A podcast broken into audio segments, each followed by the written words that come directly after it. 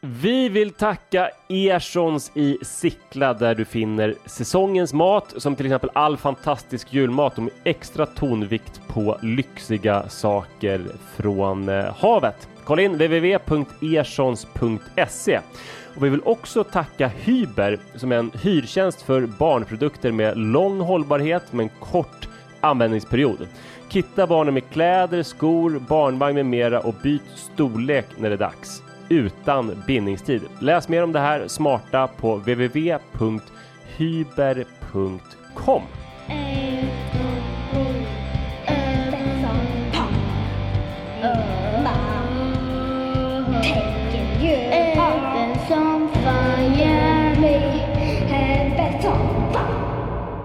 Hej och välkomna till Våra Barns Klimatpodden. En podd som lotsar föräldrar genom den snåriga klimatdjungeln. Jag heter Manne Forsberg och du Frida heter vadå? Frida Berg Eklund. Det kan du inte säga, nu får du öva.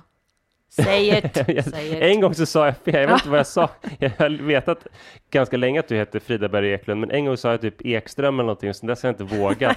och sen så tycker du också att jag, att jag uttalar ditt brittiska efternamn eh, konstigt vet jag, så att, så att jag, jag kommer nog bara säga Frida. Ja, men eh, vem är du då för folk som har väldigt kort minne? Nej, men jag är verksamhetsledare och talesperson för Våra Barns Klimat bland annat, och så frilansar jag eh, när det gäller allt som har med klimatet att göra. Jag lägger all min tid på det.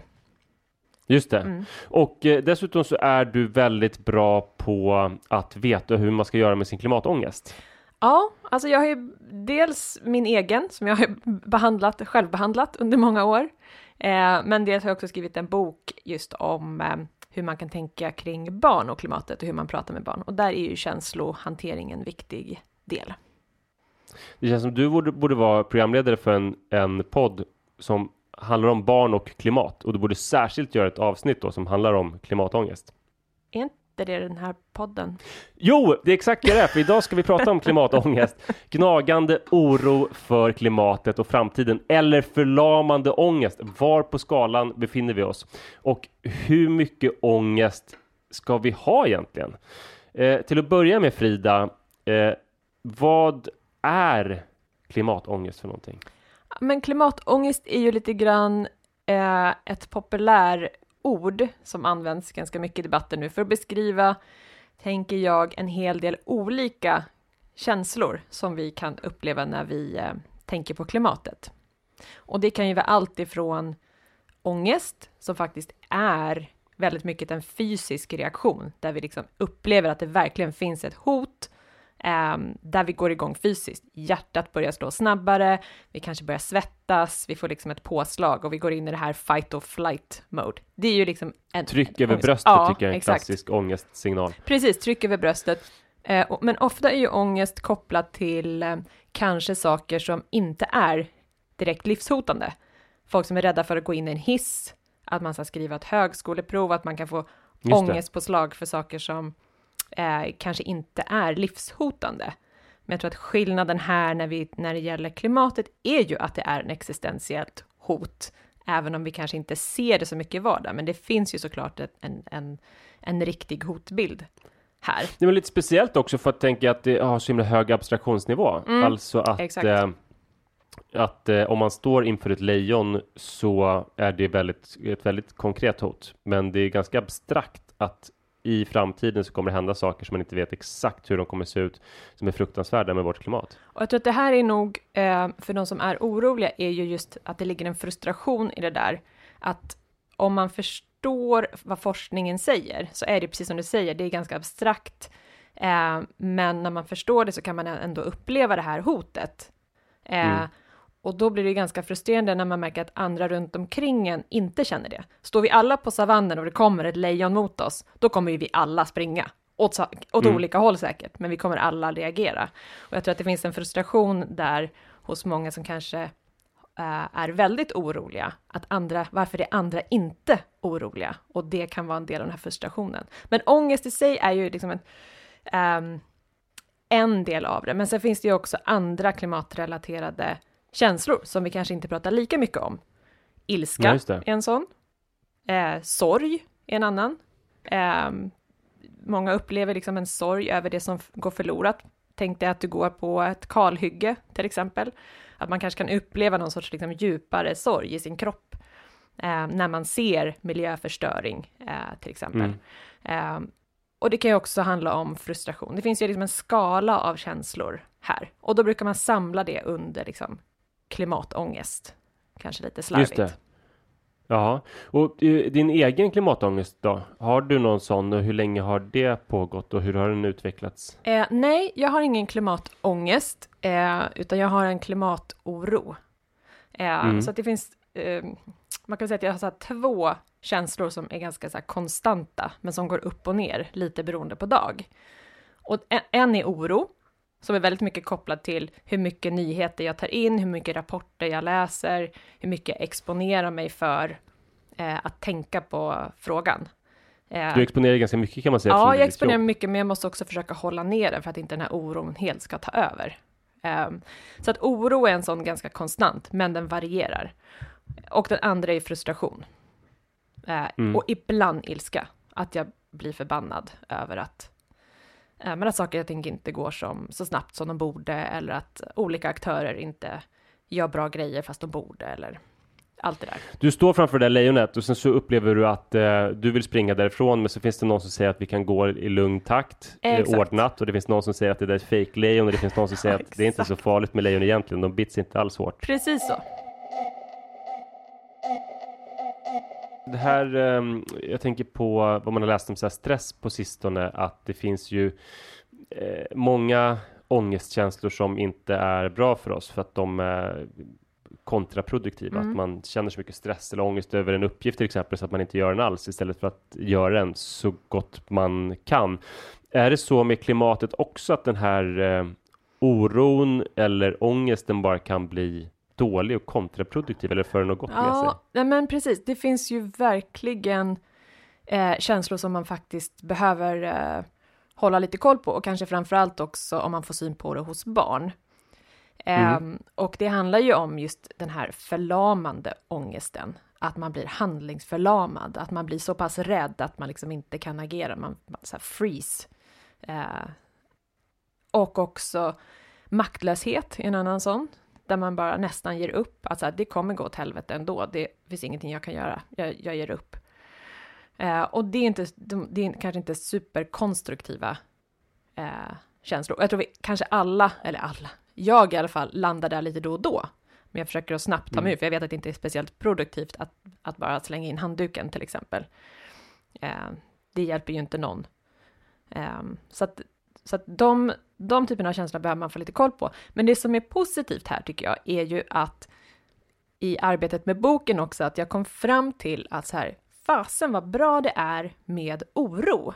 Alltså här, nyfikenhet, oro, frustration, en dos ilska. Det finns också liksom forskning som visar att det finns en stark koppling mellan just oro och ilska när det gäller engagemang.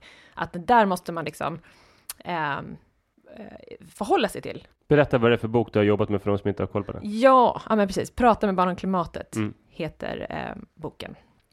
Eh, men att det finns liksom känslor som hjälper oss att faktiskt agera och vi vill agera. Och det är därför det är så svårt för att ofta när vi har pratat om klimatet så är det så här, det är grafer och det är årtal och det är liksom scenarier och det är temperaturökningar. Det är väldigt svårt för oss att liksom känna någonting i kroppen mm. när man exponeras för det. Men däremot, så här, vad är det då som får oss att känna saker? Det är kanske helt andra, det kanske är berättelser eller människor eller eh, men andra typer av, av saker som får oss att känna. Och vi måste känna för att kunna sen omvandla känslan till någon sorts engagemang, att göra någonting konstruktivt med den.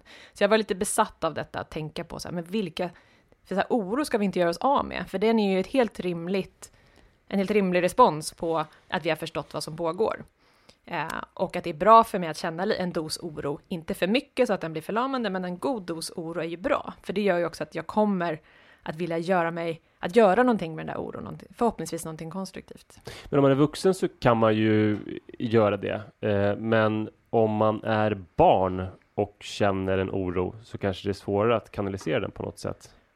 Ja, och där behöver vi som vuxna hjälpa till. Och där vet vi ganska mycket om, för att ensamhet är en sån här sak som inte är bra för barn eller vuxna. Att sitta ensam i sin oro, att inte prata med någon om den, att inte liksom prata med likasinnade är, ehm, är inte speciellt bra för oss. Vi, vi är liksom flockdjur, så vi behöver känna att det finns ett sammanhang. Och där är ju liksom vi som föräldrar ett, viktig, ett viktigt sammanhang, att känna att det här är någonting vi pratar om eh, tillsammans, för att få lite koll på exakt det där och hur vi kan jacka in barn i mer kollektiva sätt att, att förhålla sig till frågan. Om det nu är en miljögrupp eller att man pratar om det i klassen eller med familjen, men att det är viktigt att för barnet liksom känna att man inte är ensam om man nu känner sig oro, mm. orolig, så att man hittar sätt att faktiskt eh, engagera sig vidare i frågan.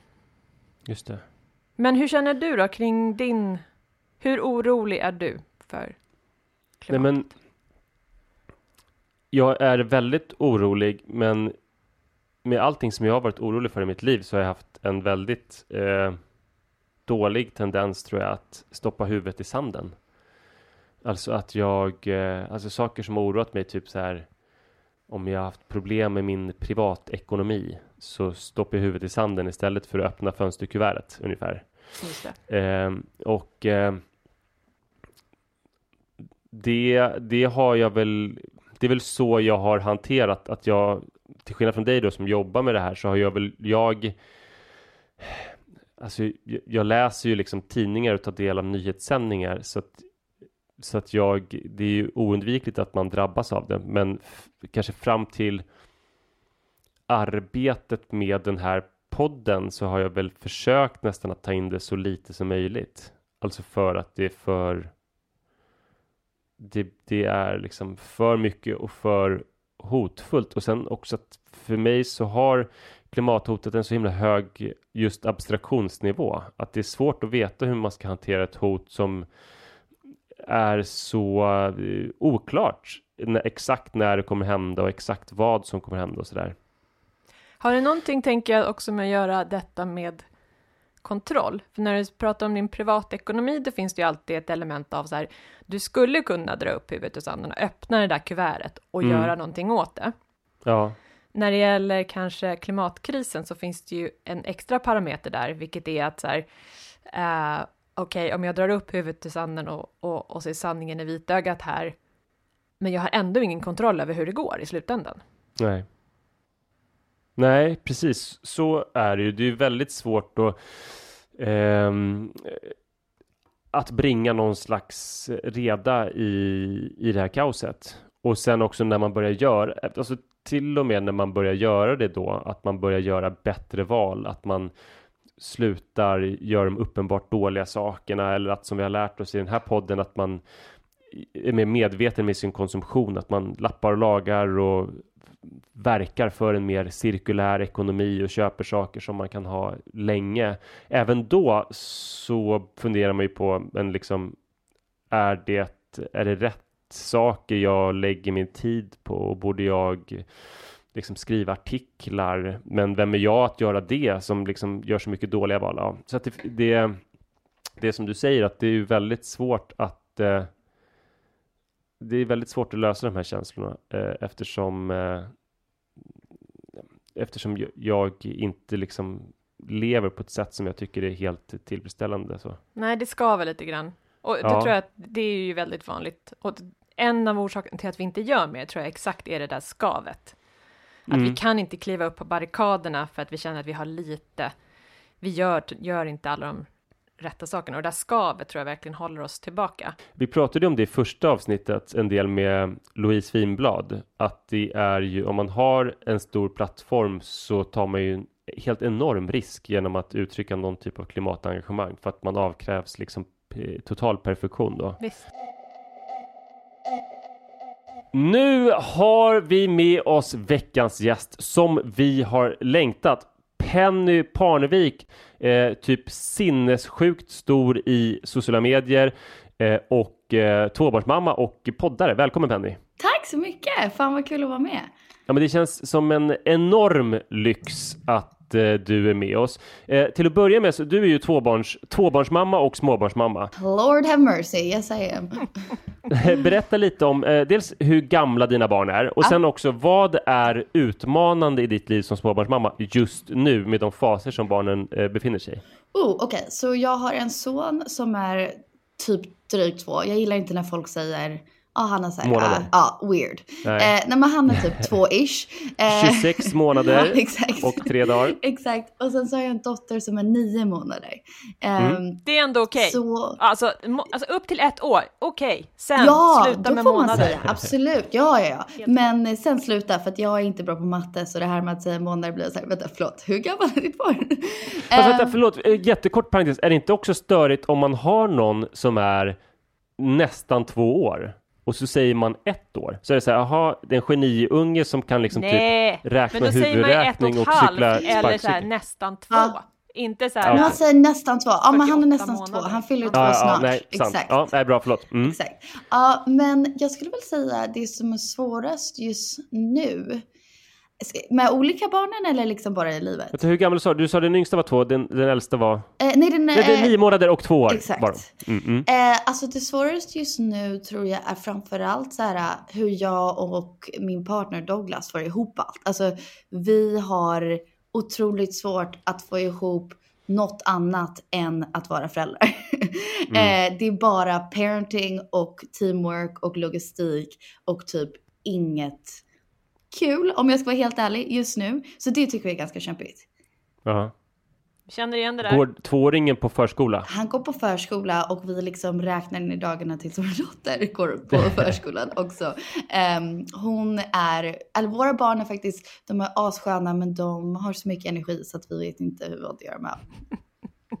Hög igenkänning på De den. Ja, men jag minns det. Jag minns, eh, det tydligaste som jag minns av barnens energi, fast då var de lite äldre ändå än dina barn är nu, men det var när jag och min fru ljög om vad klockan var på söndagen. Alltså vi sa typ så att nu är det middagsdags, för vi brukar äta kanske så här halv sju, fast vi åt klockan fyra. Så Och smart! hoppades att vi bara skulle kunna lägga dem liksom två timmar tidigare då. Nej men så smart. Nej men vår son går och lägger sig typ vid 11-12. Inte för att vi inte försöker, vi försöker från och med 7 till 11-12 Oj. och natta. Och han är så, alltså han är så taggad på livet.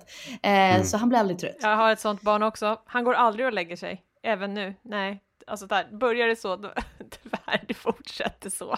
Men hur gammal är din Frida som aldrig Ja, vill gå och lägga sig? Oh god, Han- och nej det blir inte Ja. bättre. Och jag bara så här, när får vi vår Netflix-timme? Ska du inte gå och lägga dig snart?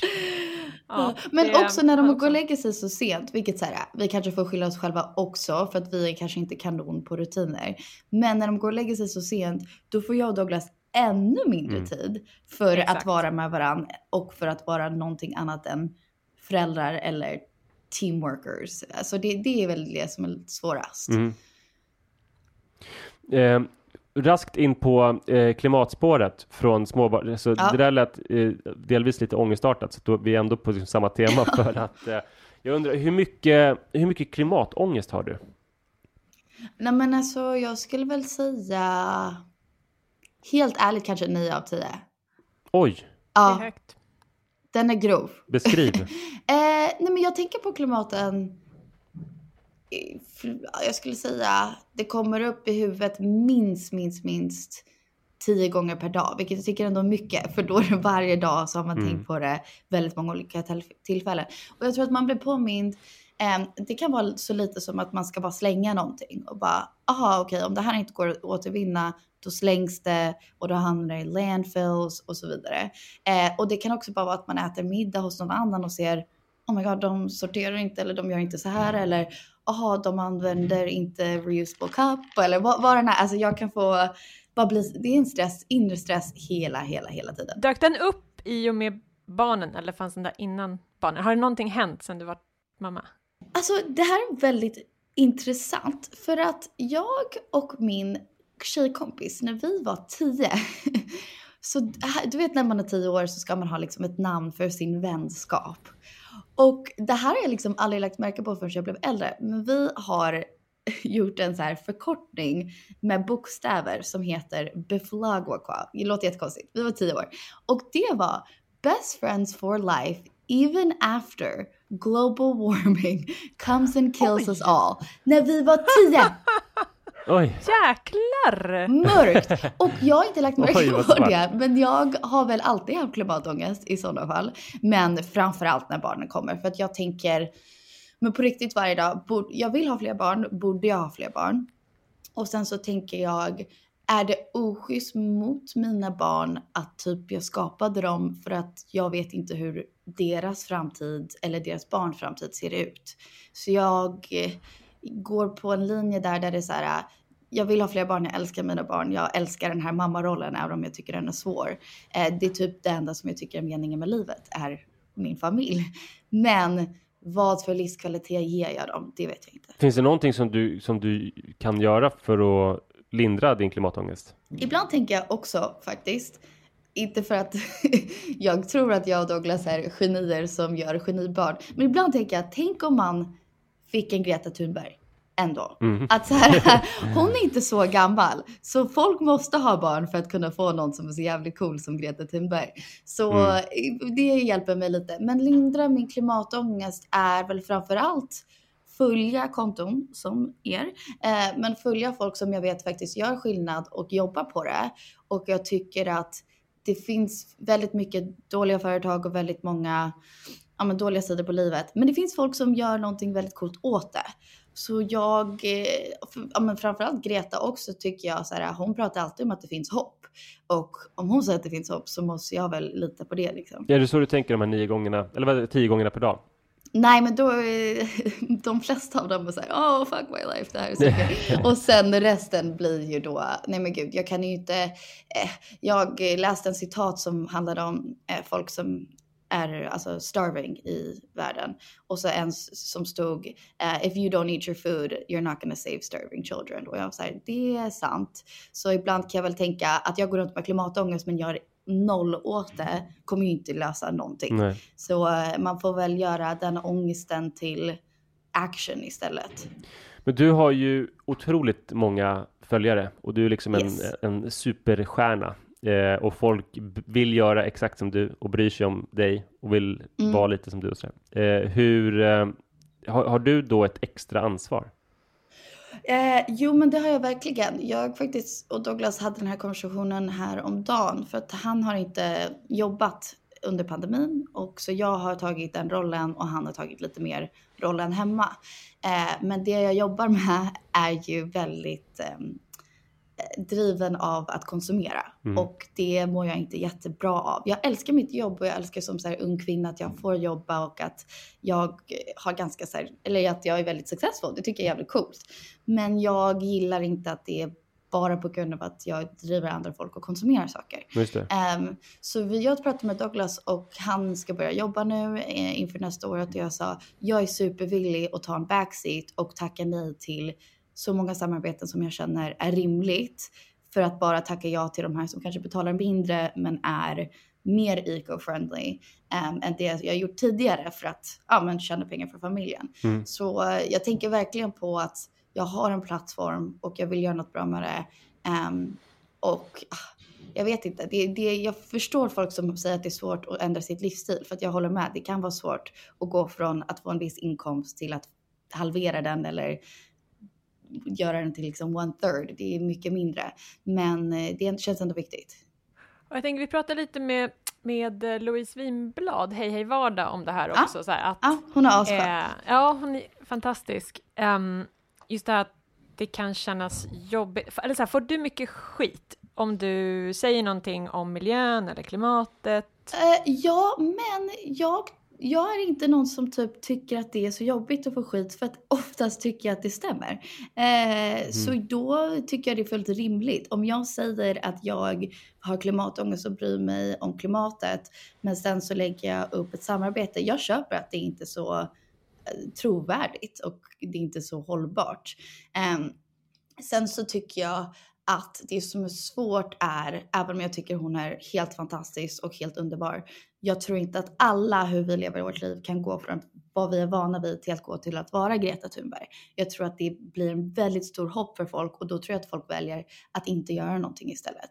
Så jag, ehm, jag önskar att det fanns liksom en liksom nedtrappningsmetod där man kan visa att så här, det går. Det behöver inte bli det här på en ja, dag, men du kan göra alla de här skillnaderna. Ja, men det här är lite liksom tanken i podden, att så här, oavsett vad man startar så så är det liksom tummen upp. Vi börjar alla någonstans ifrån ja. och som du säger, vi kommer aldrig hoppa direkt till att vara Greta Thunberg. Eh, Har du några förebilder Penny som, som du tycker, alltså som är influencers, alltså som gör samarbeten och tjänar pengar på samarbeten men som gör det riktigt bra? Oj. Eh, ja, om jag ska vara helt ärlig, inte i Sverige. Jag Nej. tycker inte det finns så många som gör det i Sverige, som jag är medveten om i alla fall. Men det finns en tjej som bor i New York, om ni har hört talas om henne, som heter Trash is for tossers. Nej? Hon är jävligt cool, ni måste kolla upp henne. Men Mm. eh, hon försöker leva en zero waste lifestyle. Hon är, jag skulle väl säga, ganska så cool influencer. Man vill vara henne eller se ut som henne eller leva hennes liv. Men hon gör det på ett 100% försöker vara zero waste. Så hon har startat ett företag i New York eh, som heter, jag tror, eh, ah, jag minns inte exakt, No Waste Store eller något sånt där. Så kan man gå dit och de har ascoola grejer, smink och allt möjligt. Du kan fylla på med mat där, allt möjligt. Så tar du med egna containers och så vidare och inga påsar. Eh, ascoolt företag. Så hon ser jag upp till. Men jag tycker inte att någon gör det i Sverige om jag ska vara helt ärlig. Nej, alltså det där har jag ju saknat i Sverige. Alltså här, just det här med eh, förpackningsfria Ja. butiker. Varför, varför finns inte det? Men vet du vad, det är så sjukt för att eh, Sverige ska ju vara ganska framåt. Obviously, vi är före de flesta länderna i väldigt mycket. Men jag kan tycka att USA, på grund av capitalism såklart, kan ändå ta de här eh, positiva sakerna som att vara mer klimatsmart till en ny nivå. Om man tänker typ, inte för att Whole Foods är så bra, men ni fattar, om man tänker typ Whole Foods, hur stort, hur coolt det känns där, eller även den här butiken i New York. Jag tror att man kan hitta mer miljövänliga butiker och alternativ i New York än man kan hitta i Stockholm. Vilket känns sjukt för Stockholm, alltså Stockholm borde ju vara mest framåt med det här. Håller med. Vi- Vilka samarbeten tänker du så här att de här borde, borde man inte göra? Oh, nu kommer jag bli livets hypocrite för att det som Ja, men du får vara det. Alltså, det, Ah. är, det, är, det är vi nog allihopa. Det som jag tycker är, jag kan förstå influencers, framförallt för att vi är liksom unga kvinnor som tjänar pengar så kan jag förstå att se ett samarbete som, från någon som har fast fashion och se den summan av pengarna. Ehm, jag kan fatta att det är svårt att tacka nej till när man känner, men då gör jag det bara en gång eller ja men det, kanske det här inte påverkar så mycket eller vi kanske gör den här versionen av det där det inte känns så dåligt. Mm. Men jag skulle väl säga framförallt allting med fast fashion. Jag har börjat kräva inför 2022 att jag måste se klimatrapporten. För att jag startar mina samarbeten med att säga, okej vad är era mål med klimatet liksom? Vad är era, ja, och så visar de mig det. Och nu om vi ska jobba vidare till 2022 så säger jag, okej får jag se om ni har uppnått de målen som ni hade i år? Och oftast har de ju inte det. Eh, och då är det väl att jag måste tacka nej till enormt mycket pengar. Men jag, eh, jag vet inte, det hjälper mig att gå och lägga mig på, om kvällarna om jag kanske gör så i alla fall. Och det där tycker jag är superintressant ändå, för där skulle man vilja veta mer om, för jag tänker det är väl en jättebra så här, påverkanskanal om man har en stor räckvidd, att så här, våga ställa de där frågorna. Exakt. Eh, men det är svårt att veta vilka frågor man ska ställa och sen hur man ska följa upp dem. Det är eller? jättesvårt för att ibland har jag tackat nej till ett samarbete och så säger de, men kan vi ta ett möte om, om det handlar om miljön att göra, kan vi ta ett möte med våran miljöexpert? Och jag bara, men absolut. Och så sitter vi där i mötet, eye to eye, face to face, och allt de säger låter jätteklokt. Alltså, de använder vissa ord jag inte förstår och de känner som att de har koll. Och så gör vi samarbete och efter har jag en klubb i magen och säger, nej men gud hur kunde jag vara så naiv? Det var ju inte alls, det var ju mål där de säger 20, i 2035 kommer vi uppnått eh, 30% mindre plast. Så man bara, vad fan, vad betyder det ens? Ja, jag tror att det där är precis, det är jätte, och alltså på en så här medborgarversionen av det är ju, är ju lite likadan. Att så här, om politiska partier säger att det är plastpåseskatt eller kärnkraft så är det jättesvårt för oss också att kunna reda i det. Ja. Att så här, vad betyder det? Är, det? är det rätt saker? Är det tillräckligt? Helt omöjligt för gemene man att veta. Och det har ju också med att man inte mäter. Och så här löparskor som så här eh, är gjorda av återvunnen plast från haven, men det är kanske liksom så här en promille liksom så att det, det gör ingen effekt Nej egentligen. exakt, och sen även typ jag tycker att det ska vara lättare. Nu i Sverige gör de det ganska lätt, men det ska fan vara lättare att återvinna. I USA, rent omöjlighet. Alltså när jag, även i Kalifornien som är väldigt liberal, eh, democratic. När vi bodde där så hade jag sparat all vår recycling, vi hade ingen recycling i byggnaden. Så jag behövde köra bil till en recyclingställe som jag hittade in the middle of nowhere. Varav de typ inte tog någonting och typ skrattade åt mig för att jag hade samlat allt det här och bara vad vill du att vi gör med det? Um, men även i Sverige kan jag tycka att här, vissa labels är superoklara vart man ska recycla det. Vissa är ganska så här, det är inte som bredd liksom plast. Det är liksom inte så brett på vad man får lägga där eller inte. Jag tycker det är ganska svårt. Och jag hör väldigt många olika personer säga olika saker. Visst, men det där är jättesvårt. Tänkte på en annan grej som du bara när du nämnde att du hade klimatångest, för nu är du snäppet yngre. Nu säger jag snäppet yngre än min man är. bara ett litet snäpp. Väldigt litet. Eh, jag tänker i, i din vänskapskrets, hur utbrett är klimatångest? Eh, i, hmm. Kan man prata ja, jag om har det? två olika svar. Mina närmsta kompisar är mina systrar. Eh, då är den väldigt hög. Eh, jag skulle väl säga att min lilla syster hon har sån klimatångest att hon typ inte kan leva, vilket är väldigt jobbigt. Hon har, eh, hon lider väldigt mycket av klimatångest och eh, det är superseriöst för henne. Eh, hon har svårt att hitta livsglädje ibland om jag ska vara helt ärlig. Eh, och även min storasyster tänker mycket på klimatet också. Men genom så här, om man säger kompisar generellt Alltså jag kan inte uppleva att de har sån klimatångest. Vilket det stressar mig. Jag vill att folk ska ha, min pappa har alltid sagt lite ångest är bra och det gäller allt. Han var så här, om du är på en fest och du får lite ångest att någon ska köra bil och du tror att de kanske har druckit. Det är bra, då ska du ringa hem. Eller så här, du får lite ångest mm. att mamma och pappa kommer vara arg på dig. Det är bra. och så känner jag med klimatångest. Du kanske inte ska stå still på ditt liv för då är också så här, vad är poängen att ha klimatångest om du inte ens kommer leva det livet du har ändå. Um, men samtidigt så lite ångest kan ändå göra väldigt mycket för en. Ja men exakt, vi pratade om det precis innan, innan du kom in här också, så här, att en liten en dos, inte för mycket när det blir förlamande, men en liten dos är ju bra för att då har vi fattat att någonting är knas. Eh, och det är bra.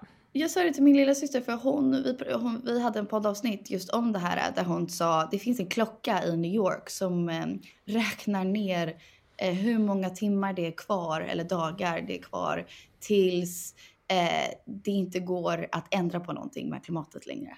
Och den står typ stort så att alla kan se. Och för, hon måste gå förbi den varje gång hon ska gå till jobbet. Och för henne har det nästan blivit alltså, paralyserande att då blir hon så här, ah, ja då kan jag äta kött. Eller då kan jag köpa den här grejen för liksom, ni ser här, det kommer, inget kommer hända. Um, inget kommer bli skillnad. Men då pratade vi om när Greta Thunberg hade den här äh, Climate Live. Har ni sett det? Mm, absolut. Där hon dansade till eh, Rick Astley-låten så här Never gonna give you up, never gonna let you. Jag fick så mycket eh, så mycket hopp från det och så mycket power att så här, nu gör de en askul grej. De har bjudit in massa artister. De pratar om klimatet. Eh, de säger att det finns hopp. De säger att vi gör de förändringar vi kan. Vi jobbar på det här. Då fick jag en stor skjuts att så här, nu kör vi. Um, men jag kan fatta när man bara tänker det är för sent då blir man så här, ah, ja, då ska vi väl ha livets sista fest. Vet du vad jag menar? Så det är ja, viktigt att inte ha för mycket klimatångest, för då gör man ju ingen skillnad. Och, och som Frida vi pratade om innan, innan att, att lagom är bäst. Ja, um, men också ensamheten tänker jag är ju så här, att sitta uh. själv och ha så här djup ångest är inte bra. Men som du säger, alltså det här kollektivet, att hitta andra, så här, vi är fler som bara kör nu, så här, vi är med, yes, vad härligt, yeah. jag hänger på, yeah. vi är många. Alltså det är en viktig liksom, drivkraft för att kunna mota en djupare ångest tror jag i, eh, Absolut. i grinden. Frida sa ju innan att eh, att, att det skulle vara konstigt om man inte känner någon ångest över klimatet överhuvudtaget, men att för mycket, som du säger också, Penny är förlamande. Så jag undrar om vi avslutningsvis kan komma på någon så här rimlig siffra. Din syster 10 av 10 ångest, alldeles för mycket. Ja. Du Penny 9 av 10 låter också alldeles för mycket. Ja. Var bör man hamna Frida och hur ska Penny komma dit? Ja, alltså det går inte, alltså det är helt personligt vad man känner att man klarar av. Alltså så här, eh, för mig var det ju så att det blev förlamande för att jag tänkte på det hela tiden. Och ju mer jag tänkte på det, desto mer googlade jag, desto mer läste jag och desto mer jag läste, desto mer vart jag bombarderad varje gång jag öppnade telefonen med mm. bara dåliga nyheter. Och det blir ju inte bra. Så att som i allting annat så gäller det att hitta någon sorts balans och också att hitta den här återhämtningen som jag tror är svin svin, svin viktig som inte har med klimatet att göra, vad det nu än är, om det är så här trädgårdspåtande eller bloggande eller eh, liksom sticka en jäkla tröja eller alltså, någonting annat behöver man ha för att balansera upp det där. Mm. Eh, för att hitta någon sorts vardag. Så det går liksom inte att säga vad som är en rimlig siffra, utan det är mer så här, har man, har man, en, har man lite balans i livet, eh, känner man att man har balans i livet, eller blir det förlamande? Mm. Det får man ju känna själv, tänker jag. Penny, känner du att du får någon slags eh, återhämtning eller tröst förutom Greta-dansen? eh, jo, alltså just när det gäller klimatet kanske jag är dålig på att återhämta mig. Det blir nog mer att jag bara, då stänger jag av och inte tänker på det. Men det är inte så bra heller tycker jag. Jag tycker att man ska kunna, men jag skulle tycka det var rimligt om, man, om det kom upp kanske en gång per dag. Det tycker jag är faktiskt okej. Men att med den gången så gör man någon sorts alltså, action ut av det. Så att det inte blir att det kommer upp och så lever man livet vidare och så kommer det upp senare och senare och byggs upp. Att man faktiskt kanske gör någonting av det. Um, men jag återhämtar mig såklart på andra sätt. En sak jag tänkt på, visst var det ni som delade julklappstips? Mm. Ja. Ja. men jag tänkte på, alltså fan, experiences. Det är Yeah. har inte sån jättestor klimatpåverkan. Fan vad nice. Jag kommer köpa, typ Pippi ska vara på cirkus i juli. Jag bara, ja men det får Atticus av mig. Han ska få se Pippi. Och sen våra, hans kusiner har gamla skitpjäxor vi ska få. Ja, de slår jag in, klart. Alltså, så sånt har varit så här, lite pat on the back. Inte för mycket, jag ska inte hylla mig själv för mycket. Men lite pat on the back. Fan vad nice, våra barn får fem julklappar i år. Och allting är antingen en experience eller någonting som kommer från en av deras kusiner. Och det känns jävligt nice. Bra, Så och bra. den här eh, eh, förändringen som du ska göra 2022, som delvis kommer innebära att du kommer tjäna mycket mindre pengar. Yes. Hur, hur känns det inför den? Eh, jag ska vara supertydlig med att säga att det kan, jag förstår att man kan bara göra det, vilket de flesta influencers är, om man är privilegierad och har, alltså, har pengar. Så det, jag fattar att det blir en svårare sak att göra om man inte kan betala för sig själv och sina barn och sitt liv. Så för mig är det så här, jag sitter i en nice situation där så här, även om jag trappar ner på, eh, på samarbeten eller tackar nej till stora summor så kommer jag fortfarande vara fine. Jag bor fortfarande i en lägenhet i Vasastan, har det jävligt nice, kan jag leva ett mitt liv. Så det kanske inte kommer göra jättestor livsförändrande, men eh, det som skulle väl kännas det som känns bäst i magen är att inte jag bara säger att jag kommer göra det här och inte gör det. Det måste vara så här, okej, då måste jag verkligen göra det och eh, stå för det. Jag tror att jag kommer gå och lägga mig lättare på nätterna om jag gör det. Penny, tack snälla för att du var med oss. Det var jättekul och intressant att prata med dig. Ja, men tack som fan. Vilket grym jobb ni gör. Tack! Frida, Mm. nu har vi gjort en säsong av Våra Barns Klimatpodden och eh, jag har lärt mig otroligt mycket eh, av de här eh, samtalen. Va, vad tar du med dig och hur skulle du vilja sammanfatta säsongen? Um, ja, men himla roligt tycker jag att ha sett frågan ur dina ögon. Alltså, jag, ibland kan jag känna att jag är så djupt inne i det här och tänker på det hela tiden.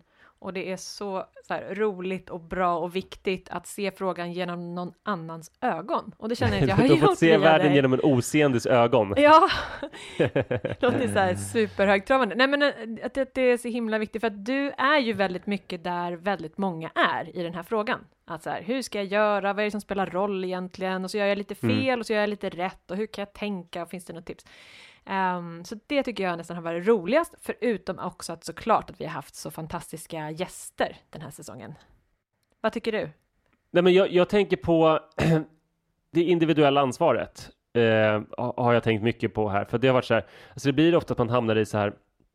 Ja, men det är väl inte individen som ska driva utvecklingen, utan det är väl eh, det är väl staten som ska göra det och det ska väl ske klimatförändring eller eh, man ska väl rädda klimatet med eh, med typ utsläppsmål och lagstiftning och sådana saker.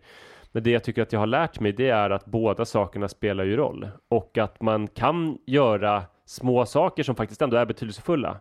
Eh, alltså att jag som, som en helt vanlig eh, person kan ta till mig av Måns Herngren's tips att om jag ska göra en gryta ikväll så måste jag inte ta den absolut spänstigaste paprikan utan jag kan ta den som ser lite sorglig ut det är inte det som kommer rädda världen, men det är ändå en bra sak att den där paprikan inte kommer slängas. Det är en sak som faktiskt är så här, verkligen värd att tänka på när man handlar.